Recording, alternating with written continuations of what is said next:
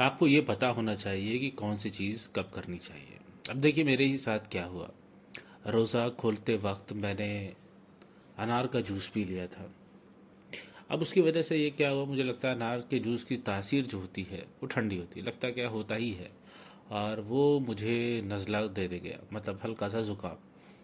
कल तो चल गया, लेकिन आज की जो रात चल रही है, इसमें दिक्कत हो गई। मतलब शाम से ही दिन में भी दिक्कत रही, जिसकी वजह से नींद बहुत अफेक्टेड रही। दवा लिया, नींद आ रही है, जा रही है। इस वक्त नींद का कहीं होश व हवास, होश नहीं मतलब मुझे नींद कहीं दिखाई नहीं दे रही है, ये मुझे बेचैनी का सबब है। अब इस थोड़ी देर में शहरी का वक्त हो जाएगा। तो इस चीज़ का ख्याल रखना ही चाहिए कि आपकी प्रोडक्टिविटी के लिए परफॉर्मेंस के लिए क्या चीज़ कब खानी चाहिए।